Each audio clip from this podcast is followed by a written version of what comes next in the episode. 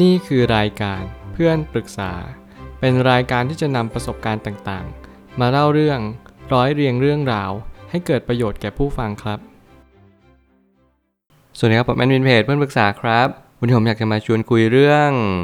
คบกับแฟนมา 5 เดือน แต่รู้สึกว่ายังไม่ใช่ ควรตัดสินใจยังไงดี มีคนมาปรึกษาว่า เราคบกับแฟนได้ 5 เดือน เรารู้สึกอยากเลิกกับแฟนมาก เขาเป็นผู้ชายงี่เง่ามาก และหลายครั้งที่ทะเลาะกัน เราพยายามคุยกับเขาด้วยเหตุผล แต่เขาก็ชอบใช้อารมณ์คุยกับเราตลอด เราต้องเป็นฝ่ายยอม เพราะไม่ชอบทะเลาะ เราเป็นคนที่ชอบแต่งตัว เขาก็ไม่ค่อยโอเค จนทำให้เรารู้สึกไม่เป็นตัวเอง มีหลายอย่างที่เรารู้สึกว่าทั้งความชอบหรือทัศนคติของเราไม่ตรงกันเท่าไหร่ แต่คือเราก็ไม่กล้าบอกเลิกเขา เรากลัวเขาเสียใจ เราควรทำยังไงดีคะ จริงๆเคสนี้เป็นเคสที่ผมเชื่อว่าทุกคนเจอกันอย่างดาดดืนนั่นก็คือเราคบกับใครสักระยะหนึ่งเราค้นพบว่าเฮ้ยคนนี้เขาไม่ใช่อีกต่อไป สิ่งหนึ่งที่ผมอยากจะแนะนำนั่นก็คือ คุณต้องตั้งคำถามตัวเองว่า ตอนนี้คุณอายุเท่าไหร่ คุณมีแผนการในชีวิตยังไงบ้าง ทุกคนต้องมีแบบแผนในการใช้ชีวิต และทุกคนต้องมีเป้าหมายในการใช้ชีวิตสื่อไป สิ่งนี้มันเป็นตัวเน้นย้ำว่าเราทุกคนมีเหตุผลในการมีชีวิตอยู่ที่ไม่เหมือนกัน ถึงแม้เราจะมีชีวิตในณตอนนี้ที่เป็นแบบนี้ ก็ไม่ได้หมายความว่าวันนี้เราต้องอยู่แบบนี้ตลอดไปแน่นอนก็สมมุติว่าเรามีเป้าหมายชีวิตเราจะกำหนดชัดว่า วันนี้ฉันต้องการทำอะไรและฉันจะทำสิ่งนี้เพื่ออะไรกันแน่ สิ่งนี้ผมอาจจะดูเหมือนพูดประมาณว่าเราทุกคนมีเป้าหมายในชีวิตมากจนเกินพอดี บางครั้งเราต้องปล่อยจอยบ้าง ไม่ต้องไปอะไรกับชีวิตมาก แต่แน่นอนว่าการมีเป้าหมายชีวิตไว้บ้างกำหนดไว้ประมาณ 5 ปีก็พอไม่ต้องเยอะกว่านั้น เพื่อให้เราเรียนรู้ว่า คนคนนี้เขาจะยังอยู่กับเราอีก 5 ปีหรือเปล่า แล้วเขาสามารถตอบโจทย์ในชีวิตในช่วง 5 ปีนี้ได้ไหม นี่คือคำถามและเป็นโจทย์ที่สำคัญที่สุดที่เราควรจะตอบให้ได้ ผมไม่ตั้งคำถามขึ้นมาว่า ถ้าเรารู้สึกอยากถอยห่างจากความสัมพันธ์ที่เพิ่งเริ่มต้น ใครตัดสินใจได้เลย ถ้านานไปกว่านี้จะยิ่งลำบากมากขึ้น หน้าที่เราทุกๆคนก็คือเรียนรู้จะเข้าใจประสบการณ์ในชีวิตว่า เรามาพบเจอกัน เรียนรู้กันและพยายามประเมินด้วยเหตุผล และดูลพินิจของตัวเองให้ดีที่สุดว่าคนนี้ควรจะอยู่ในชีวิตคู่กับเราจริงๆหรือเปล่าแน่นอนว่ามีผู้คนมากมายในสังคมที่เขาไม่ได้มีความเข้าอกเข้าใจซึ่งกันและกัน เขามีสิ่งที่เขาต้องการไขว่คว้าและหาคำตอบ ซึ่งแน่นอนเป้าหมายชีวิตเรามันไม่ได้เหมือนกันอย่างสิ่งที่มันควรจะเป็น ไม่ว่าคุณจะหา partner ทางธุรกิจ ไม่ว่าคุณจะหา partner ทางคู่ชีวิต คุณก็ต้องเลือกสรรให้ดีที่สุด สิ่งหนึ่งที่ผมกล้าพูดเลยก็คือ คุณต้องกล้าที่จะตัดสินใจ ที่จะตัดความสัมพันธ์และยกเลิกทุกสิ่งทุกอย่างที่ทำร่วมกันมา แน่นอนนี่คือประสบการณ์และแน่นอนนี่คือสิ่งที่เราจะมาถามตัวเองว่า อย่าเพิ่งลงอะไรเกินไป ไม่เป็นลงแรงลงเงิน ลงทุนทุกสิ่งทุกอย่าง จนเกินพอดีรอคอยก่อน รอจังหวะ รอทุกสิ่งทุกอย่างให้มันตกผลึกให้ดีแล้วว่า นี่คือคนที่ใช่จริงๆ ไม่ว่าจะสอบทานแค่ไหนทดสอบเพียงใด เขามักจะผ่านบททดสอบตลอดเวลา นี่แหละจะเป็นเหตุผลว่า การที่เราจะหา partner ในการใช้ชีวิตเนี่ยไม่ใช่เรื่องง่ายเลย เราหาแค่คนคนเดียว เราไม่ได้หาคนเป็นสิบคน ปัญหาในชีวิตกำลังบ่งชี้ไปในจุดที่เรียกว่า เราไม่กล้าจะตัดสินใจอะไรอีกต่อไป เพราะเราคิดมากว่าจะเป็นแบบนั้นแบบนี้เต็มไปหมด นี่คือเหตุผลในการมีชีวิตอยู่ที่แต่ละคนไม่เหมือนกันผมกล้าพูดเลยนะว่า ยิ่งเรามีความกลัวในการตัดสินใจมากเท่าไหร่ ไม่ว่าจะเป็นกลัวในการออกมาจากชีวิตใครสักคนหนึ่งกลัวโอ้โห อุตส่าห์ที่จะรู้จักกันแล้ว อุตส่าห์นั่นอุตส่าห์นี่มันน่าเสียดาย เรากลัวเขาเสียใจ เราไม่อยากให้เขารู้สึกแบบนั้นเลย แต่แน่นอนถ้าเกิดสมมติเราตอบเองว่ามันไม่ใช่ การทูซีดึงดานที่จะคบต่อ มันจะยิ่งเสียใจมากกว่าหรือเปล่าในอนาคต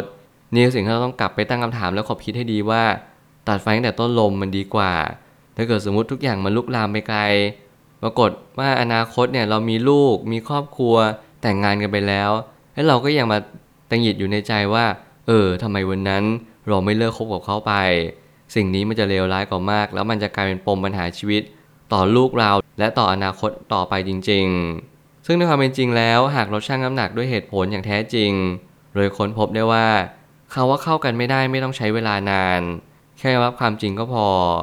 เมื่อเหตุผลในการมีชีวิตอยู่ของเราชัดเจนมากขึ้นว่า โอเค ฉันรู้แล้วว่าฉันต้องการหาอะไร ฉันต้องการค้นหาคนแบบไหนไขว่คว้า สิ่งใดเข้ามาอย่างชีวิตของเรา เราโฟกัสมากขึ้น สิ่งนี้ผมอยากจะเน้นย้ำว่ารีมาร์คความคิดนี้เอาไว้มาก ๆว่า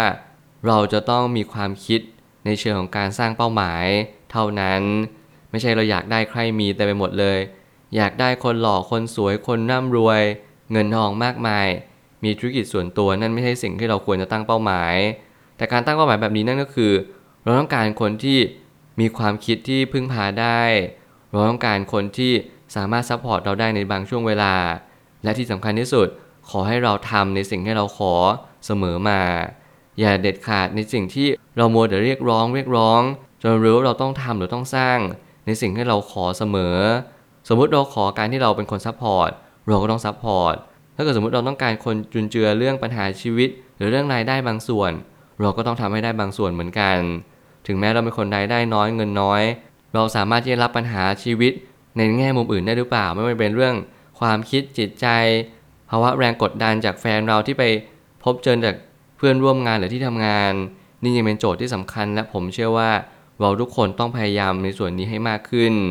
อย่าพยายามไปนั่งมองว่าฉันจะได้อะไร แต่จงมองว่าฉันจะให้อะไรกับแฟนฉันได้บ้าง นี่เป็นสิ่งที่ควรตั้งคำถามมากที่สุด และควรทำอย่างมหาศาลเลย เมื่อไหร่ที่เราเริ่มรับความจริงได้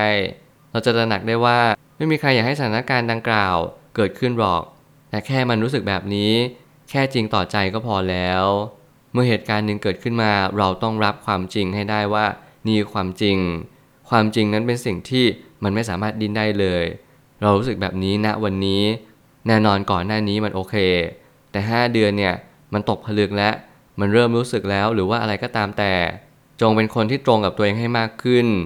และเข้าใจว่าทุกสิ่งทุกอย่างต้องกำลังเดินหน้าต่อไป ทุกสิ่งทุกอย่างต้องขยับขยาย อะไรผิดพลาดเรียนรู้ อะไรที่เราไม่เข้าใจช่างมัน แต่อะไรที่เรารู้แล้ว วันนี้เราต้องห้ามเพิกเฉย ยิ่งเราเพิกเฉยกับสิ่งที่เรารู้ มันเหมือนเรารู้อยู่แก่ใจ รู้ทั้งรู้แต่เรายังทำต่อ สิ่งนี้ผมมักจะให้คะแนนแบบติดลบเลยว่า เรารู้ทั้งรู้ เราทู่ซีและดึงดานบางสิ่งบางอย่าง จนเกินพอดี สิ่งนี้ไม่ควรทำและไม่ควรเกิดขึ้นบ่อยครั้ง จนเกินไป เพราะชีวิตนั้นมันไม่สามารถที่จะตอบโจทย์ได้เลยว่า วันนี้เราควรทำสิ่งนี้เพราะว่าอะไร ถ้าเราไม่เข้าใจสิ่งที่ตัวเองทำเลย สุดท้ายนี้ทางนี้ปัญหาต่างๆที่เราพบเจอ เราก็ต้องรับรู้ตามความเป็นจริงเท่านั้น การหลอกตัวเองรวมไปถึงการคิดว่าอนาคต คงจะดีขึ้น อาจจะไม่สามารถยืนยันได้ว่าจะเกิดขึ้นจริงไหม นี่คือเหตุผลในการที่เราต้องตอบตัวเองให้ได้ว่า เราคิดแบบนี้รู้สึกแบบนี้ เพราะว่าอะไร มานั่งลิสต์เลยว่าทำไมเขาถึงทะเลาะกับเราตลอดทำไมเขาเป็นคนงี่เง่าทำไมเขาไม่เคยเข้าใจสิ่งที่เราเป็น ไม่ว่าอะไรก็ตาม ถ้าเกิดสมมติเราลิสต์มากพอ และเรารับรู้แล้วว่า สิ่งเหล่านี้เราพยายามที่จะเข้าใจแล้วก็พยายามที่จะเป็นในสิ่งที่เราต้องการแล้ว แต่สิ่งที่ ทุกอย่างมันถาโถมมาที่เราทุกสิ่งทุกอย่างเลยที่มันพยายามมาบอกย้ำเตือนกับเราว่า ให้เราควรหยุดและควรพอ ถ้าเกิดสมมติมันเกิดขึ้นแบบนี้บ่อยๆ เราก็ต้องยอมรับตามความเป็นจริงว่า เรายังมีสิ่งที่ต้องปรับปรุงซึ่งกันและกัน คนบางคนมาเจอในช่วงเวลาที่ไม่ใช่ เราใช่เขาไม่ใช่ มันก็คือไม่ใช่ สมการที่ดีที่สุดก็คือ เรามองว่าใช่แล้วเขาก็มองว่าใช่ นี่คือสิ่งที่สำคัญที่สุดที่เราควรจะเข้าใจ บางครั้งมันจะมีคนที่ไม่เข้าใจ แล้วก็จะมีคำพูดต่างๆนานาว่าอ้าวอย่างนี้ถ้าเกิดสมมติเราใช่แล้วเขาไม่ใช่เนี่ย อย่างนี้มันก็ไม่แฟร์นะสิ ผมกล้าพูดเลยนะว่า เราจะมีความแฟร์ในเรื่องของความสัมพันธ์ไม่ได้ ความแฟร์เดียวที่ควรจะมีนั่นก็คือ เราและเขาคิดตรงกัน ถ้าเราและเขาคิดไม่ตรงกัน ไม่ว่าจะฝั่งใดฝั่งหนึ่ง ไม่ใช่กันทั้งคู่มันก็จบแบบไม่เจ็บ แต่ถ้าเกิดสมมติมันมีคนที่ใช่คนหนึ่งอีกคนหนึ่งไม่ใช่ มันก็ต้องจบแบบเจ็บๆ แต่อย่างน้อยมันเจ็บแบบชั่วคราว ไม่ใช่ว่าเราโอ้โห พยายามทุกสิ่งทุกอย่างเพื่อให้ความสัมพันธ์มันไปต่อ แต่เราก็รู้ทั้งรู้ว่านี่คือความไม่ใช่จริง ๆ ในระยะยาว ขอให้เราเรียนรู้แบบนี้เข้าใจแบบนี้ วันหนึ่งเราจะรับรู้ว่าความสัมพันธ์ที่ดีมันไม่ได้ยากขนาดนั้น เพียงแต่มันต้องใช้เวลาแล้วมันต้องใช้สภาพกำลังมากมายที่จะตอบโจทย์ให้ตัวเองได้ว่า เราต้องการหาคู่ชีวิต ไปเพียงเพราะอะไรกันแน่ เราต้องการหาคู่ชีวิตเพื่อบรรเทาความทุกข์ หรือว่าเรากำลังหาคนที่มาใช้เรื่องราวต่างๆ และพยายามแบ่งปัน ความสุขและความทุกข์ซึ่งกันและกัน อย่างพอเหมาะพอควร นี่คือโจทย์นี่คือบททดสอบ ขอเราทุกๆคนเรียนรู้เรื่องราวแบบนี้ให้มากขึ้น ฟังสื่อต่างๆ ไม่ว่าจะเป็นพี่อ้อยพี่ชอ็อตพุททอพุทโธ หรืออะไรก็ตามแต่ที่เราสามารถที่จะเรียนรู้เรื่องราวความรักได้มากขึ้น เพราะนี่คือสิ่งที่เราทุกคนมีโอกาสพบเจอด้วยกันทั้งหมดทั้งสิ้น ไม่มีคาว่ายกเว้น ขอแค่เพียงเราเงี่ยหูฟังดับตาฟัง ไม่ว่าเรื่องราวของผู้คนมากมายหรือว่าตัวของเราเอง เราทุกคนล้วนเชื่อมโยงเป็นสิ่งเดียวกัน นั่นก็คือเรามีความปรารถนา และมีความต้องการสิ่งนั้นสิ่งนี้